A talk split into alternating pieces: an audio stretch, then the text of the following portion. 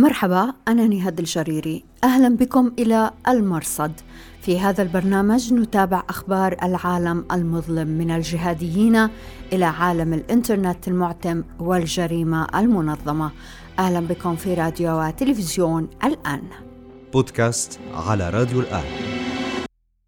أهلا بكم إلى حلقة هذا الأسبوع من المرصد. نغطي فيها الفترة من 21 إلى 27 نوفمبر 2021 إلى العناوين هل الدكتور شهاب المهاجر هو حقا زعيم داعش في خراسان؟ وهل بدأ الخلاف العلني بين طالبان والقاعدة؟ كيف نقنع شخصا بخطأ قناعته نسأل ضيفة الأسبوع الدكتورة آية محمد علي جراد أستاذة القانون والعلوم السياسية والمتخصصة في مكافحة الإرهاب في تونس. نسألها عما إذا لا يزال الجهاديون التونسيون يشكلون خطرا في تونس وشمال إفريقيا. وبإمكانكم الاطلاع على نص هذه الحلقة في أخبار الآن دوت نت وفيها أخبار لم يتسنى لنا الوقت لإدراجها هنا. بودكاست على راديو الآن. نقل هذا البرنامج الأسبوع الماضي عن مصدر في مكافحة الإرهاب في اليمن أن غارة أمريكية في مأرب قتلت قياديين رفيعين في القاعدة. وقد كتبت إلى القيادة المركزية الأمريكية لتأكيد أو نفي الخبر. جاء الرد بالنفي وأن القوات الأمريكية لم تنفذ أي غارة ضمن مكافحة الإرهاب هذا العام في اليمن. نشر مكتب مكافحة الإرهاب في وزارة الخارجية الأمريكية. صورة قالوا إنها لثناء الله غفاري المعروف بالدكتور شهاب المهاجر أمير داعش في خراسان. الصورة المنشورة هي بطاقة الأمن الخاص بالنائب الأول لرئيس الجمهورية الأفغانية المخلوع. أنصار طالبان طبعا اعتبروا أن داعش كانت دائما ربيبة النظام الأفغاني السابق واستبشروا بهذا الخبر الذي نشر. لكن هل من نشرت صورته هو حقا شهاب المهاجر زعيم داعش خراسان؟ وهل هو حقا ضابط في الأمن الأفغاني؟ لنبدأ اولا بالذي نشر عن المهاجر. عين المهاجر اميرا بموجب كتاب صدر مما يعرف بإدارة الولايات البعيدة في تنظيم داعش تداولته قنوات مناصرة في 11 يونيو 2020 في ذلك الوقت رجح الخبراء والعارفون أن يكون المهاجر عراقيا. وظلت هذه هي القناعة السائدة لأمرين. الأول أن الرجل لم يظهر رسما ولا صوتا على الأرجح بسبب ضعف لغته البشتونية. وثانيا بالنظر إلى لقبه المهاجر ما يعني أنه من خارج أفغانستان. آخرون قالوا إنه من باكستان فيما قال فريق ثالث إنه من سوريا. لكن وزير الداخلية في الحكومة الأفغانية السابقة قال في أغسطس ذلك العام 2020 إن الرجل ينتمي إلى شبكة حقاني إحدى مكونات طالبان. ذبيح الله مجاهد المتحدث باسم طالبان نفى في ذلك الوقت هذه التصريحات واعتبرها إشاعات تهدف إلى تشويش الأذهان. في ذلك الوقت كانت طالبان وقعت اتفاقية الانسحاب والتسليم مع واشنطن في فبراير 2020 في يوليو هذا العام 2021 أي قبل أن تستحوذ طالبان على الحكم نشرت وزارة الداخلية الأفغانية صور ثلاثة قياديين في داعش منهم شهاب المهاجر زعيم التنظيم أو كما قالوا. وفي أكتوبر الماضي وبحسب مقال لفت إليه الباحث الأفغاني عبد السيد كتب سامي يوسف زي وتاكر ويلز في موقع شبكة سي بي إس الأمريكية أن طالبان أمرت في سبتمبر أي بعد شهر من استحواذهم على كابل التحقق من هويات مقاتليهم لخشيتهم من أن مقاتلي داعش تسربوا إلى صفوف الجماعة. ونقل الصحفيان عن مسؤول في طالبان اعتقادهم أن شهاب المهاجر هو أحد هؤلاء المتسللين. وضع الصحفيان المسألة أمام المتحدث باسم داخلية طالبان فنفى الأمر. في المقال يعرض الصحفيان صورة هوية المهاجر التي عرضتها الخارجية الأمريكية هذا الأسبوع الأخير من نوفمبر. ويقول الصحفيان إنهما حصلا على الصورة من مسؤولين في استخبارات الحكومة السابقة.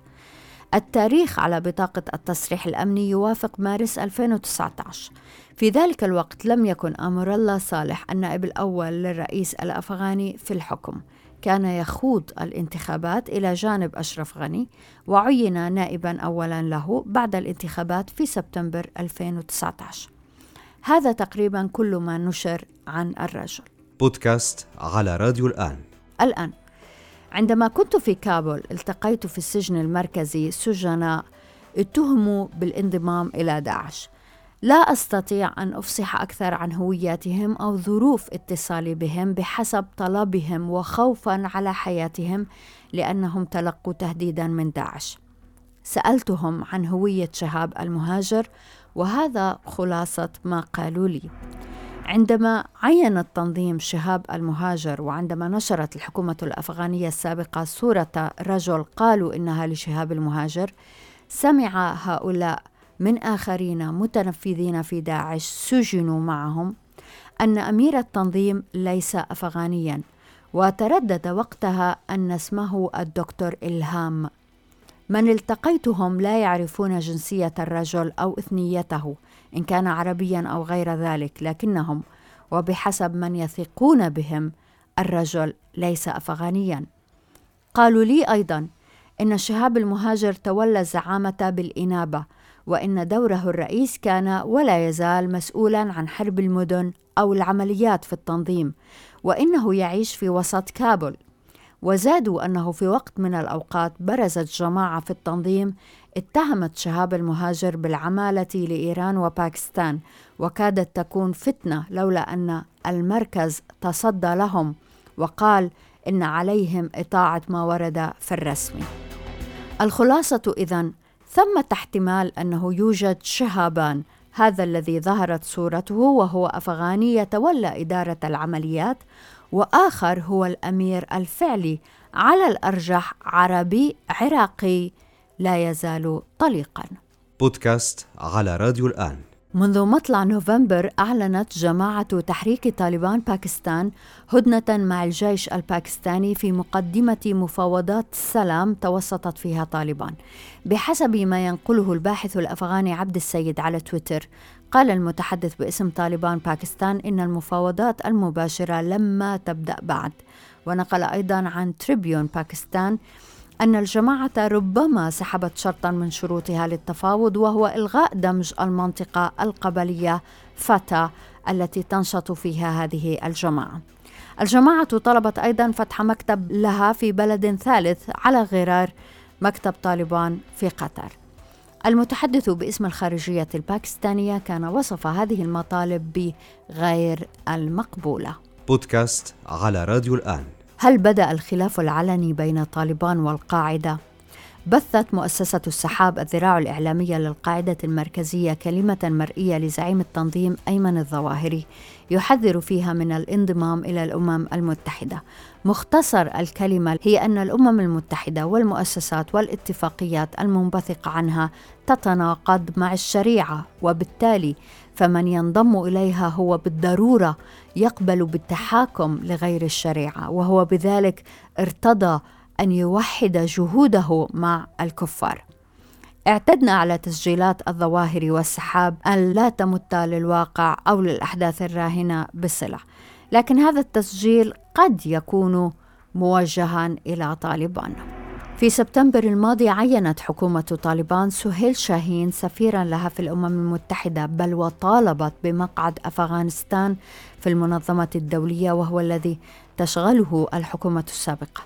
في ذلك الوقت انقسم الجهاديون فيما بينهم فمنهم من رأى أن طالبان تمارس سياسة تسعى منها إلى التمكين اولا ومن ذلك تقاربها مع أعداء تقليديين في أدبيات الجهاديين مثل الصين وروسيا وإيران. ومنهم من رأى أن على طالبان ألا تنساق وراء سياسة من هذا النوع.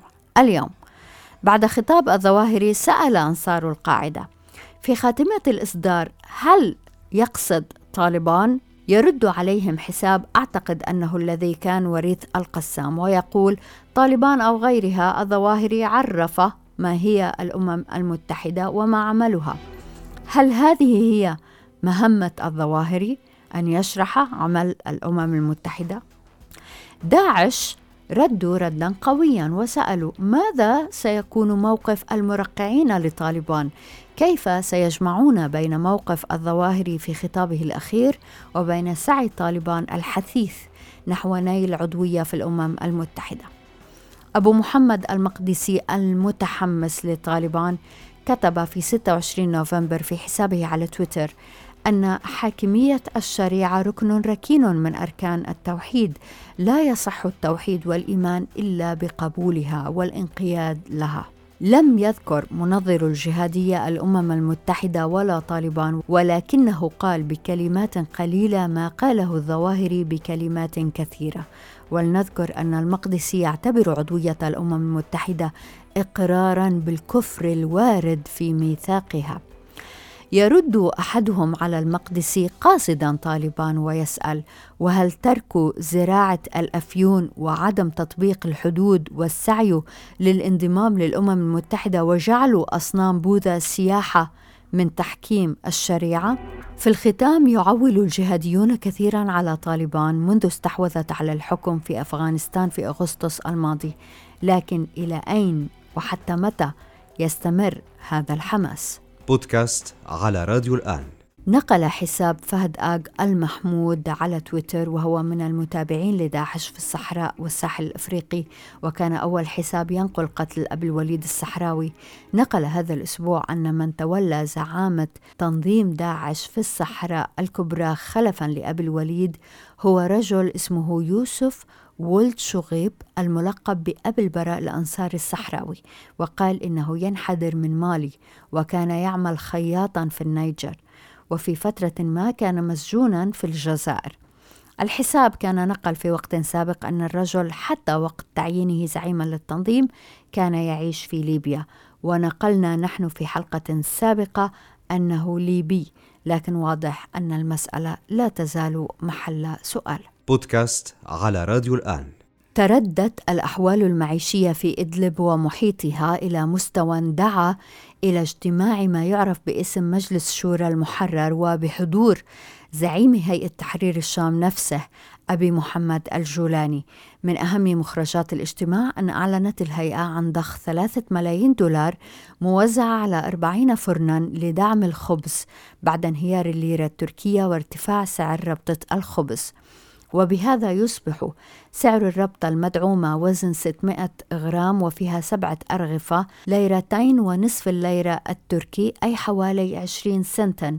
نفس الربطة غير مدعومة تبلغ 28 سنتا. تظهر مأساة هذه الأرقام بالنظر إلى تردي المعاشات التي تصل في متوسطها للموظفين إلى أقل من 60 دولار في الشهر. فمثلا يتلقى مقاتلو الهيئة المرابطون 40 دولارا في الشهر فقط. وفي موازاة اجتماع قيادات الهيئة والأزمة المعيشية والانتقادات والاعتراضات تعيد حسابات موالية للهيئة التركيز على أنهم خطوا الدفاع الأخير للوجود السني في سوريا. في محاولة واضحة لاستمالة الناس الذين باتت أحوالهم أسوأ من أحوال مناطق النظام. ذات القهر ذات الفساد مع اقتصاد أكثر ترديا وموت أكثر مجانية. مظهر الويس كتب تحت خبر الاجتماع أحد أبرز واجبات المرحلة هو تبيان حقيقة الصراع وأنها معركة ضد الوجود السني وأن السقوط بهذه المعركة يعني خسارة قرون سنية عريقة لصالح الروافض والباطنية. يرد عليه المعارضون ويقولون الوجود السني في الشام موجود وإنما يؤخر النصر والتمكين عصابات الجولاني سيسقطون ثم يسقط الروافض والباطنية. بودكاست على راديو الآن. أهلا بكم دائما في المرصد على راديو وتلفزيون الآن هل يمكن أن نقنع شخصا بخطأ قناعته واعتقاده؟ هل تنجح استراتيجيات مكافحة الإرهاب؟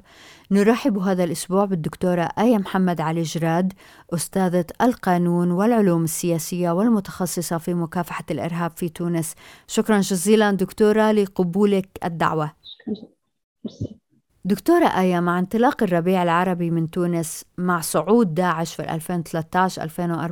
2013-2014 برزت مسألة الجهاديين التونسيين حتى أنه بعض التقارير وضعت تونس بين أوائل الدول المصدرة للجهاديين. في المقابل الهجمات الانتحارية التي قام بها جهاديون في تونس كانت مرعبة. هل لا تزال تونس تشكل محورا في الجهادية في شمال أفريقيا؟ شكرا أستاذة نهاد وشكرا مرة أخرى على الدعوة. هو آه، في الواقع آه، في السنوات الأخيرة في ضمور للحركة الجهادية في تونس وفي شمال أفريقيا. نجم نقولوا لي آه، تونس تمر الآن عبر فترة مشابهة لفترة ما قبل الثورة ما قبل 2011 لأنه المشهد العام يتشابه كثيرا مع أيام قبل 2011 بمعنى معظم المقاتلين موجودين على جبهات أجنبية، معظم مخططي الهجوم متمركزين في الغرب، معظم الأعضاء مسجونين في بلدان متعددة، الاختلاف الرئيسي هو في الحجم أو في الكم، المشاركين اليوم في الحركات الجهادية أكبر بكثير من عددهم قبل 2011 لكن ما يشكر وما يذكر إللي المجهودات في تونس وفي شمال أفريقيا عموما لمكافحة الإرهاب نتج عنها ضمور للحركة الجهادية والمجموعات الجهادية خاصة إنه في السنوات الأولى لما بعد الثورة 2011 2012 إلى 2019 كانت معدل الهجمات الإرهابية معدلات لم تشهدها تونس من قبل وصلنا لمعدل 47 هجمة إرهابية في السنة سنة 2017 واللي هو عدد هائل ومهول لم تشهده تونس ابدا. ومنذ 2016 بدأت تقل الاعمال الإرهابية بدأت تقل حتى التفجيرات في الجبال اللي كانت مسيطرة خاصة قرب الحدود الجزائرية كانوا مسيطرين في مرحله من المراحل. اليوم انخفضت حتى هجمات المتمردين دون الجبال. منذ 2016 صارت فما نجاحات أمنية بالأساس. آه، خاصة مع مقتل قادة داعش في تونس وفي الجزائر آه، على الحدود تقريبا ما بين تدوز على غير محمد حبيب الحاجي حافظ الرحيمي ناظم الذيبي إلى آخره خمسة من آه، أهم مقاتلي داعش وقع القضاء عليهم في الحدود. لا زال الكثير ما زالوا يختبئون في الجبال لكن مثلا كتيبة عقبة بن نافع لم تعلن مسؤوليتها عن هجومات منذ أبريل 2019 مما يشير إلى أن المجموعة صارت أصغر عددا من التقديرات الممكنة أو أن اعضائها لم يعودوا قادرين على التعامل أو الاتصال مع الشبكة الإعلامية في القاعدة بالمغرب الإسلامي.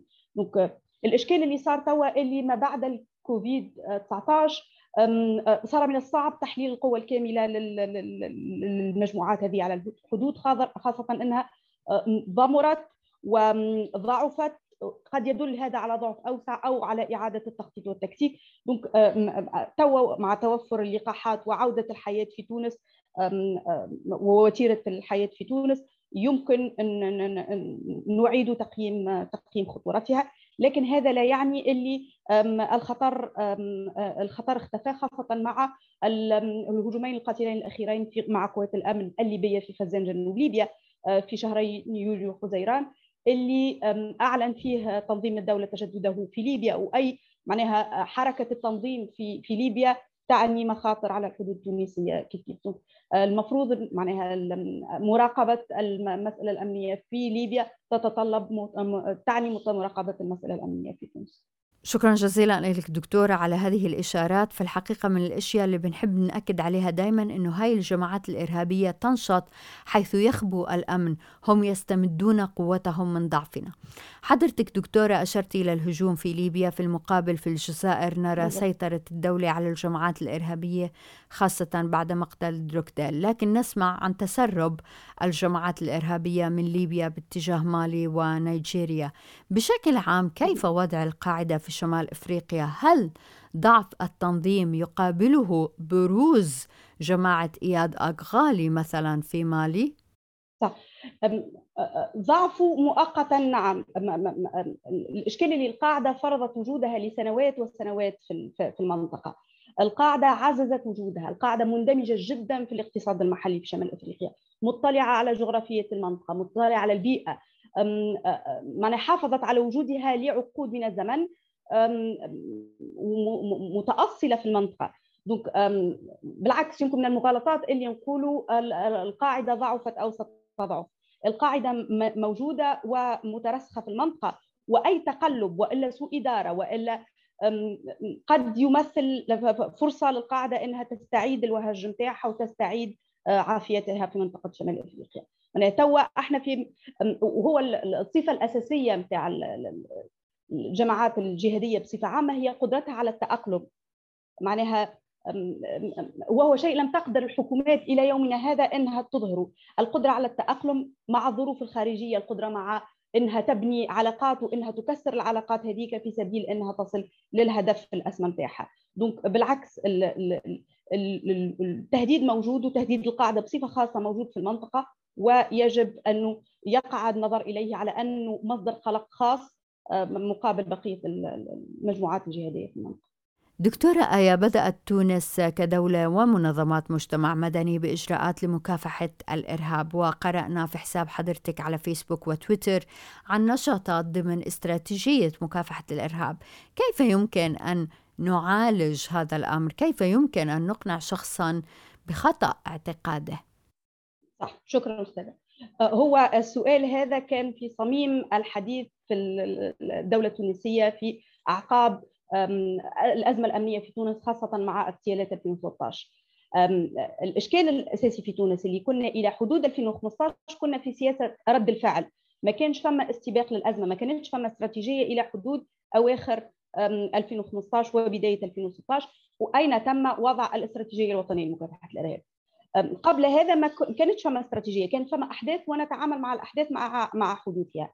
ب 2015 حدود 2015 جاء القانون الأساسي المتعلق بمكافحة الإرهاب وتبييض الأموال اللي وضع أسس ما سمي باللجنة الوطنية لمكافحة الإرهاب اللي هي المسؤول المباشر لوضع والآن تحيين الاستراتيجية الوطنية لمكافحة الإرهاب.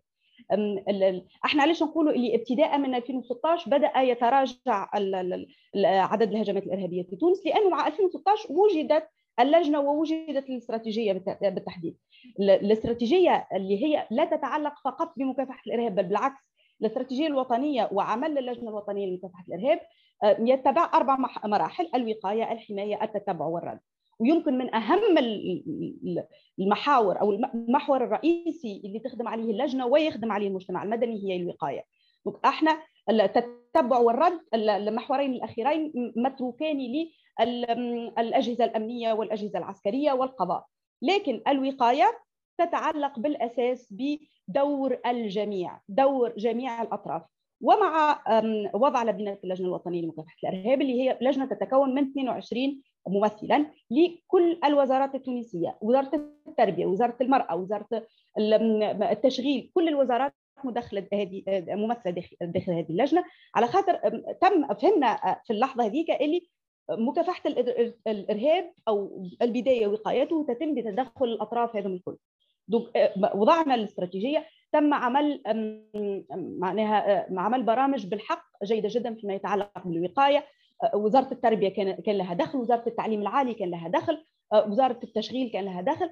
فكرة اللي انت باش تضع استراتيجيه للوقاية ثم مكافحة الإرهاب. تبدأ من الصفر تبدأ من الاطفال في المدارس تبدأ في تعليم المواطنة بناء العقد الاجتماعي اللي تكسر في مرحله من المراحل في غياب الثقة في الدولة بناء الثقة مع المؤسسات وضع طاولات حوار ما بين المواطن والمؤسسات. غير هذه من المشاريع بدأت في إنها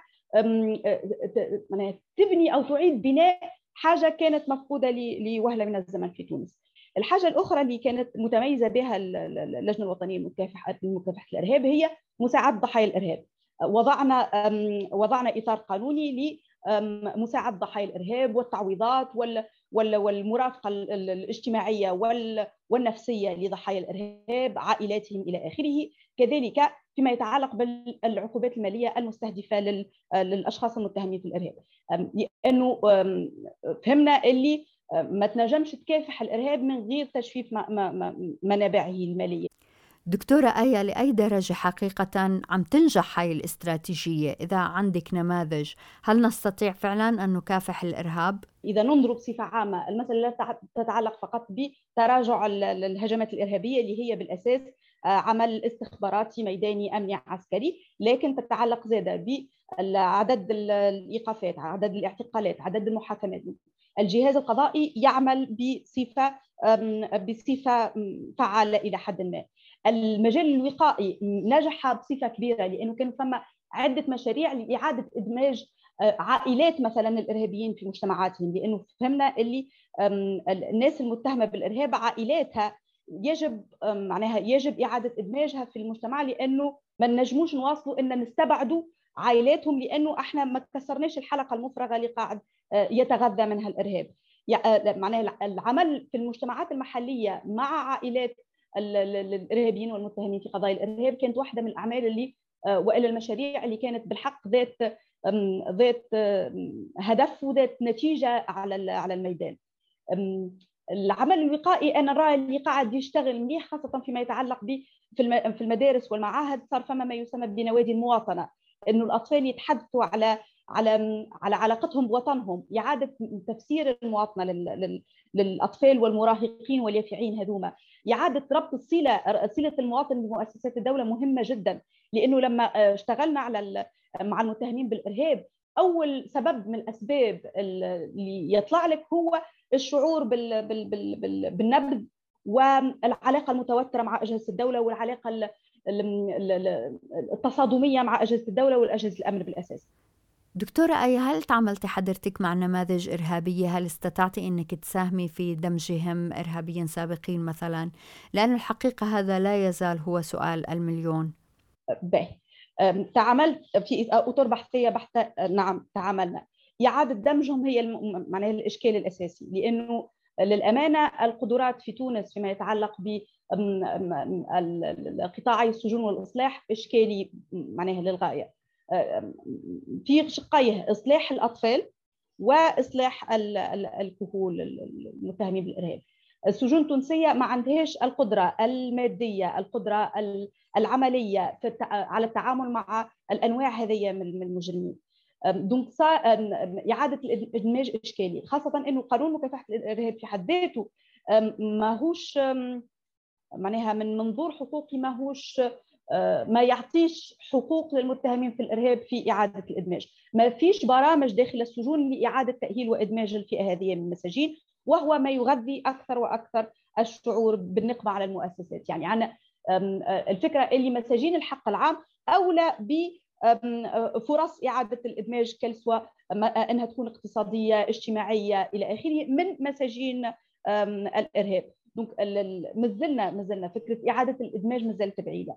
على معناها في نظريا فما برنامج بدأ في 2016 من أجل إعادة إدماج المتهمين بالإرهاب لكن على أرض الواقع مازال صعب تطبيقه وعلى أرض الواقع عند خروج مساجين الإرهاب من السجن آه، يقعدوا يخضعوا لرقابه إدارية خمس سنوات اللي تزيد تكبلهم وتزيد معناها حتى إمكانية إنك تبحث عن شغل أو إنك أصلا معناها تشتغل في مهنة معينة غير ممكن مع الرقابة الإدارية اللي, اللي هم خاضعين لها. الدكتورة آية جراد شكرا جزيلا لك. تسلمي لي أستاذة شكرا جزيلا شكرا جزيلا.